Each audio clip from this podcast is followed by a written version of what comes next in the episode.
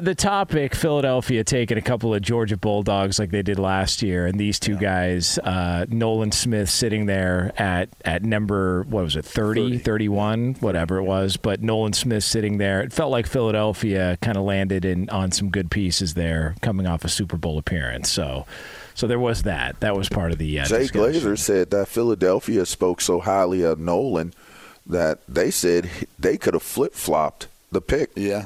They would have had no problem taking him as high as in the top 10 picks. Man, that's how highly they thought of him. They literally reloaded. I mean, if you think about what they did, they just said, okay, like we lost our defensive coordinator. We felt like the defense is what let us down in the Super Bowl. Well, let's go keep loading up. And now you've got Jordan Davis, who is a mountain of a human being, next to Jalen Carter, who is as talented as you're going to find.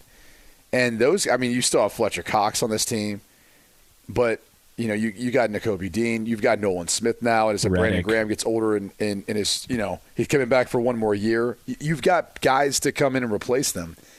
And they might not be done.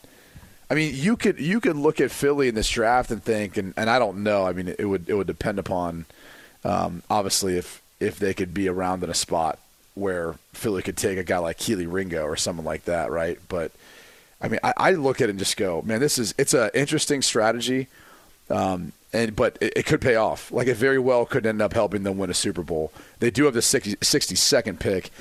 I don't think Kelee Ringo makes it to that, but, like, they could just continue to keep adding on Georgia Bulldogs. That would be the funny thing. Did they need to trade up a spot with the Bears to get Jalen Carter? Because it felt like the Bears weren't going to take him. They were going to go offensive line. And after, I'll say yes, and here's why.